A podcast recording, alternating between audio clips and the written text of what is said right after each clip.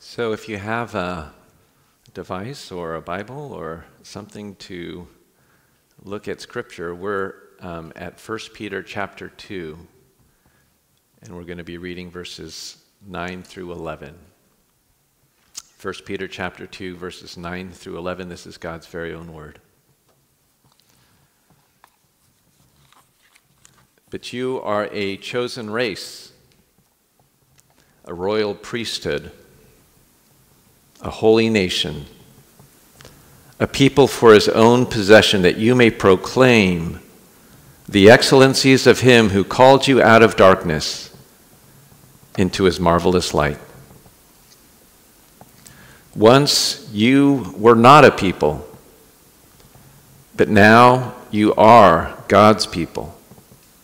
Once you had not received mercy, but now you have received mercy. The grass withers and the flowers fade. Amen. Uh, shall we pray once more? Father, we just pray that your Spirit would lead our time of reflection on these words that were read. Help me, Father, by the same Spirit to speak only what you would have for us today. In Jesus' name, amen. Well, church during a pandemic is anything but normal, right? We try to sing with uh, our masks on, but quietly. Uh, we greet each other with a holy elbow bump. And we often do that very awkward dance when maybe somebody comes just a little bit too close. And so all of this, quite honestly, makes church feel very uncomfortable. So how do we make sense, then, of feeling that things are not quite right in the world? How do we make sense of our, our longing for things to be as they once were? To feel at home, in our home, in our community, in our church. So what do you call it when you are removed from everything that you knew to be true and are forced to live in a new environment? What do we call that? We call it being in exile. Though we're not literally exiles, uh, maybe actually you guys are exiles, right? This is the name of your, your church. Though we're not uh, exiles, I think what we're experiencing is much like what exiles experience. And you know, the author of this epistle that we read knows this. How does he address those who he's writing to? What does he call them? He calls them elect exiles, those who are in the dispersion. And so we are just like them. We're, we're scattered. We're, we're separated from each other. We're those who don't quite feel at home here in our home. Now, it's one thing to feel out of place in this uh, new covid nineteen um, reality. But you see, Peter speaks to a deeper truth. The truth in all of us that this world, with its brokenness, its injustice, its sickness and disease and sin, well, it's not our home. And so our longing for the kingdom should only grow, right, as we experience the brokenness of this life. And so we really are. We're exiles. We're, we're sojourners. We're, we're wanderers here in this world. And so what's the secret, then, of flourishing as exiles? Well, well, the secret is, is this. It's remembering who we are. Remembering this unique kingdom identity for those who have met Jesus and have received this eternal life that we've been singing about. And so in our passage today, we'll be exploring three things related to this kingdom identity. The first is that it leads to gospel confidence. Second, it leads to gospel confidence. Humility. And finally, it leads to gospel purpose. So the author, uh, Peter, was speaking to believers, to Christians who were living in a very anti-Christian context. And as you can imagine, um, well, they were easy targets for blame and prejudice, discrimination. And so I think what we need to recognize is how much this social hostility affects a person. When you're a minority, and Christians at the time were certainly minorities in that larger context, when you're a minority living in a majority culture, you tend to respond in one of two ways, and, and, and the first is to try your best to fit in, to be like everybody else, to downplay the differences that you have with everybody else who's living around you. The second, though, is to respond to the hostility you feel with hostility. Do you know what I'm talking about? Uh, walking around, so to speak, with, with a chip on your shoulder. And, and so I don't think we should underestimate the pressure we feel, the social pressure we feel when we're reminded every day that we're different, that we're not like everybody else.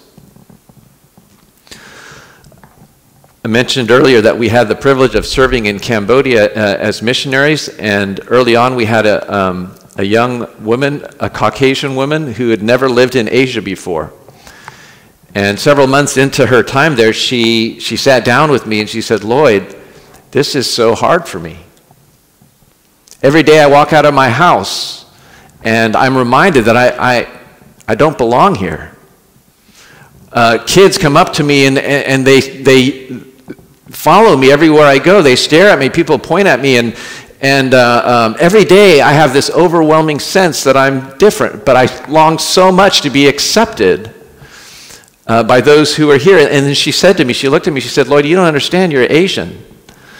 You don't know what it feels like to be different." And I kind of smiled at the irony of this conversation and reminded her, well, actually, I kind of do know what it feels to be different. So what happens when we really want to be accepted, right? What happens when we simply don't want to be treated differently? We begin to forget who we are. We begin to adopt the norms, the values, the priorities, the standards of, of the majority. Now, it's one thing to try and fit in as, as a missionary in your host culture. It's another thing to, to try and fit into the world as a follower of Jesus Christ. And, and sometimes things get blurred, right? Our, our, our values get blurred. Our priorities get blurred, our, our ethics and norms. And so living in a context where you are a minority as a follower of Jesus, well, let's be honest, it's hard. And the temptation to be like everybody else is great, if for no other reason, simply to avoid ridicule and shame. So how does Peter address this? He reminds us of who we are as God's people. He tells us, you are a chosen race. You are a royal priesthood. You are a, a holy nation. You are a people for God's own possession. He, he, he wants us to know that we don't need the world's approval. We don't need the world's honor or sense of acceptance. We don't need to value, validate our existence by the standards of the world, whether that's our, our careers, our money, our success, our power, influence. We're not of the world, Peter is saying. We've been set apart. We've been chosen by God himself. When I was about ten years old in the fourth grade, Uh, things changed very radically among uh, my classmates. All of a sudden, boys started liking girls, and girls started liking boys. And the big thing at, at recess was finding out uh, who liked who. And um, on one eventful day, the most popular girl in fourth grade was deliberating between these two boys. It was Dan, my friend Danny, the other friend Ke- Kevin.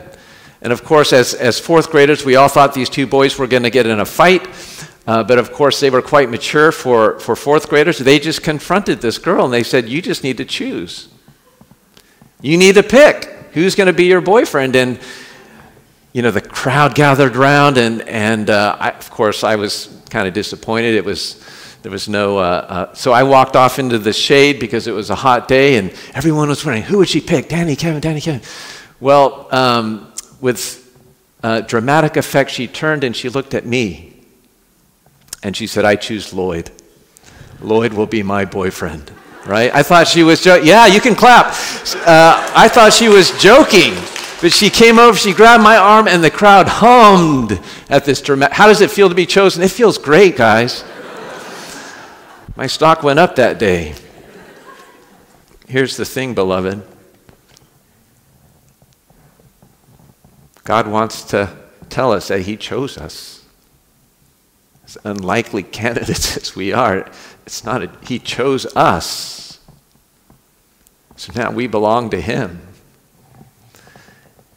And he gives us significance, and he gives us value, and he gives us honor and satisfaction. You see, reminding ourselves of, of who we are helps us to cope against those pressures that we feel of accommodating to the practices and values of the world. Peter described these things as things that we would do with, without conscience before, our former passions.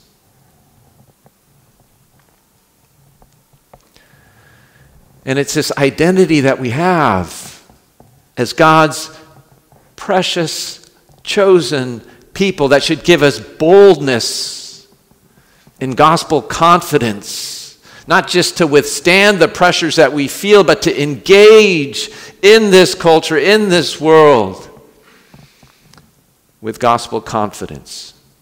That's the first point. This kingdom identity gives us gospel confidence. The second point, gospel humility. So there is obviously uh, the other response to living as a minority in a majority culture. The first being trying to fit in. The second then is hostility, anger, bitterness, right? So instead of trying to be accepted by the majority, we um, oftentimes see the world as our enemy. And uh, we use the same ethics that the world uses against us right back at the world. But you see, when we begin to live like this, the distinction between those who oppress and those who are oppressed, well, it becomes blurred.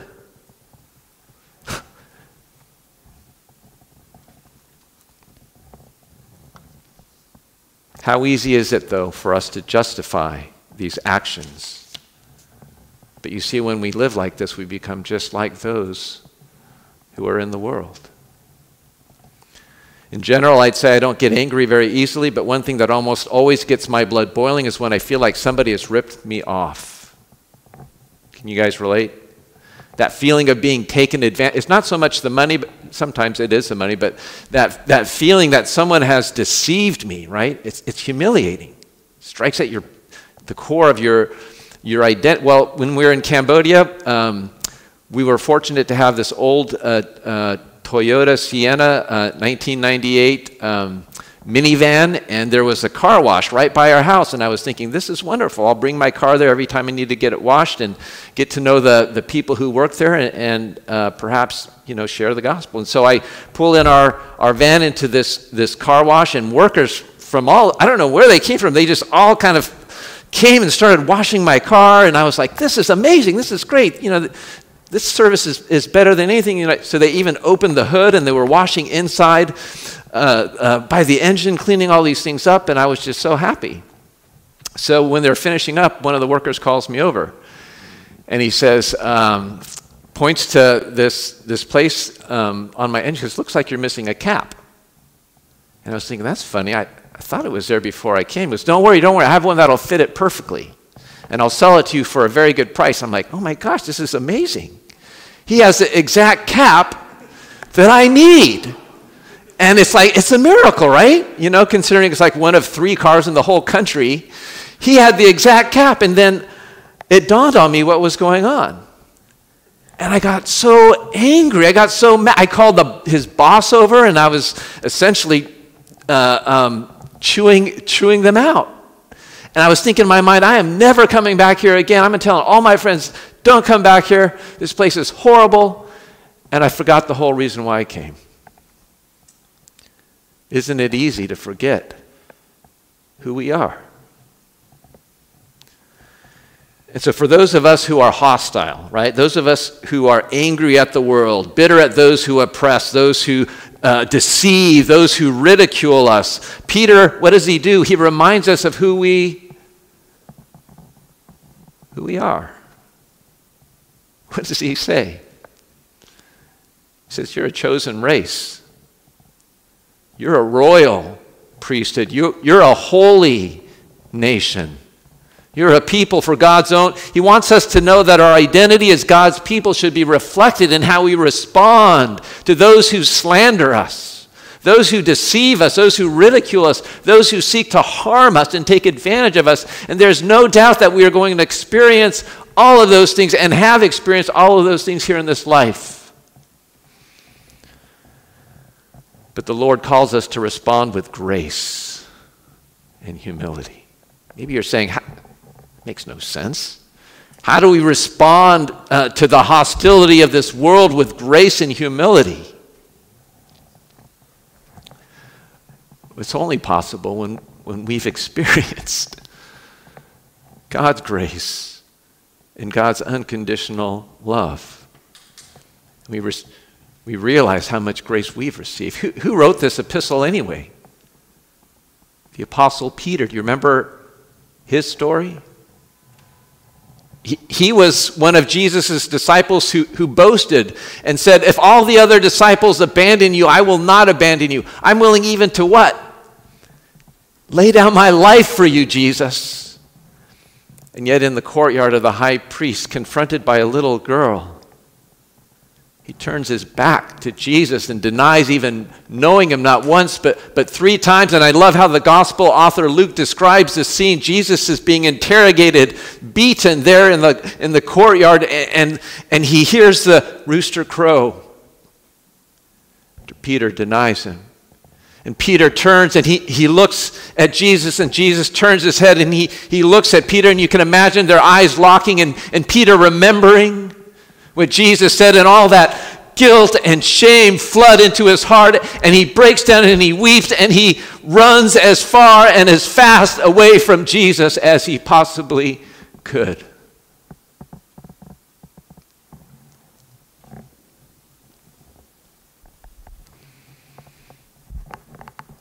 Jesus does not leave him in his guilt and shame, though. Jesus goes to the cross. He pays for all those sins, Peter's sins, our sins. And after Jesus was raised to new life, what did he do? He, he pursues Peter. He forgives Peter. He restores Peter. He enlists Peter to be his under shepherd. You see, Peter knows what it means to receive grace. And he's telling us to bathe ourselves in this same grace. He says, you were once not God's people, but now you are God's people. Once you, you didn't receive mercy, but, but now you receive. Once you lived in the darkness, but now you've been called to his marvelous light. This is us. We are those who have received this grace, this forgiveness. And it's this grace that we've received that should lead, right, to gospel humility. It enables us to give grace to others. That's the second point. Knowing who we are, this kingdom identity, gives us gospel humility. And that leads to the final point, gospel purpose.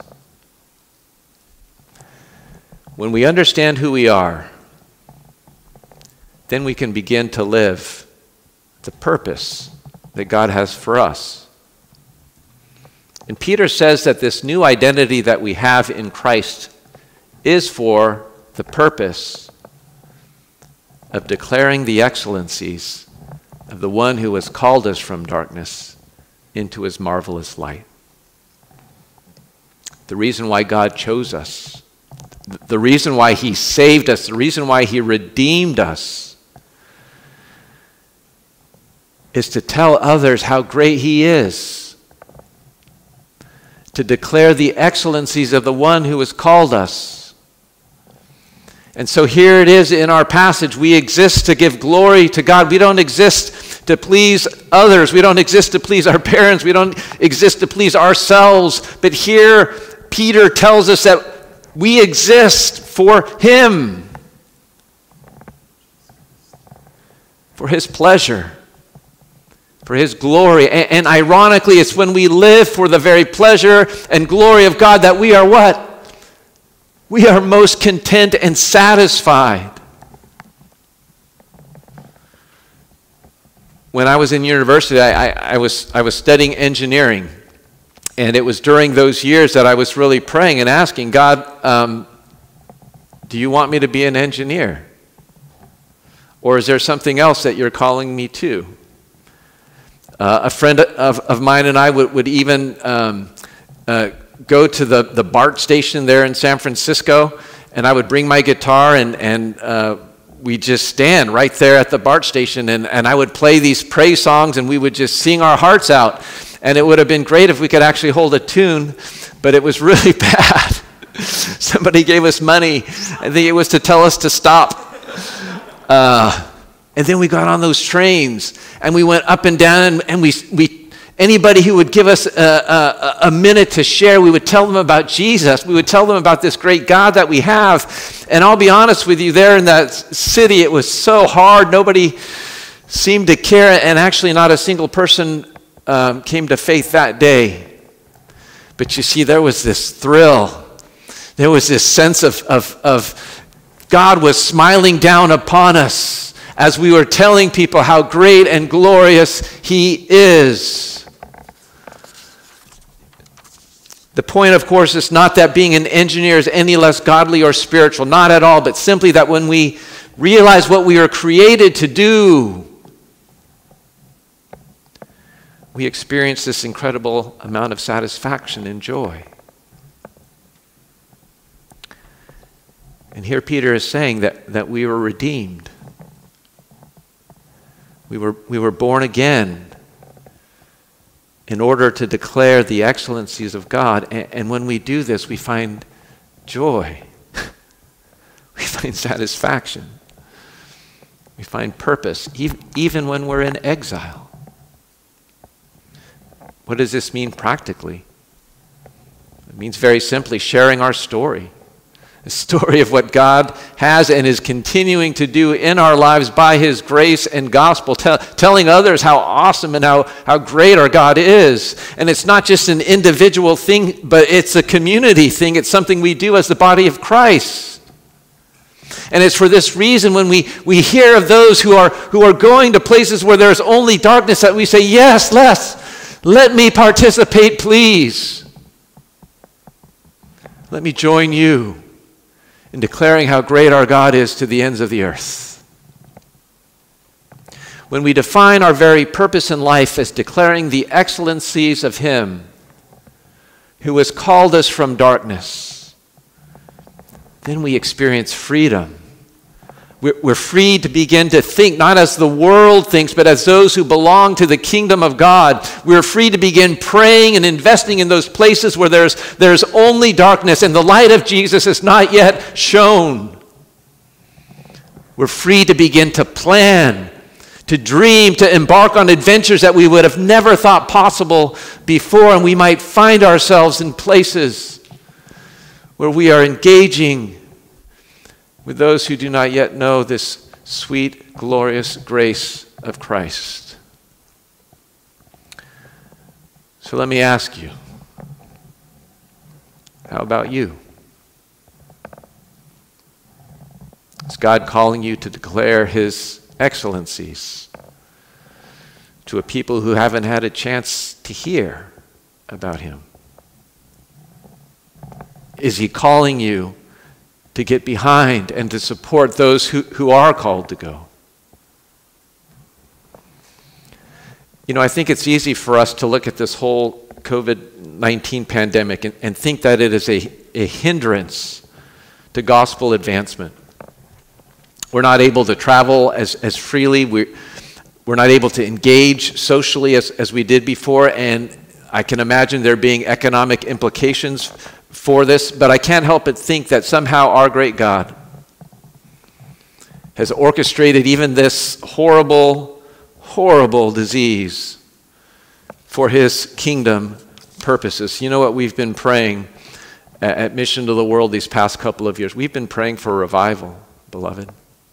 Revival that would lead to the sending of at least one percent of our whole denomination for foreign missions.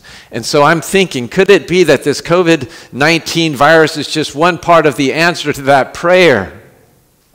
Could it be that this pandemic will lead to this great movement of the Holy Spirit, leading many to repentance and faith, and then launching a whole army of God's people across the globe to engage in gospel proclamation and demonstration?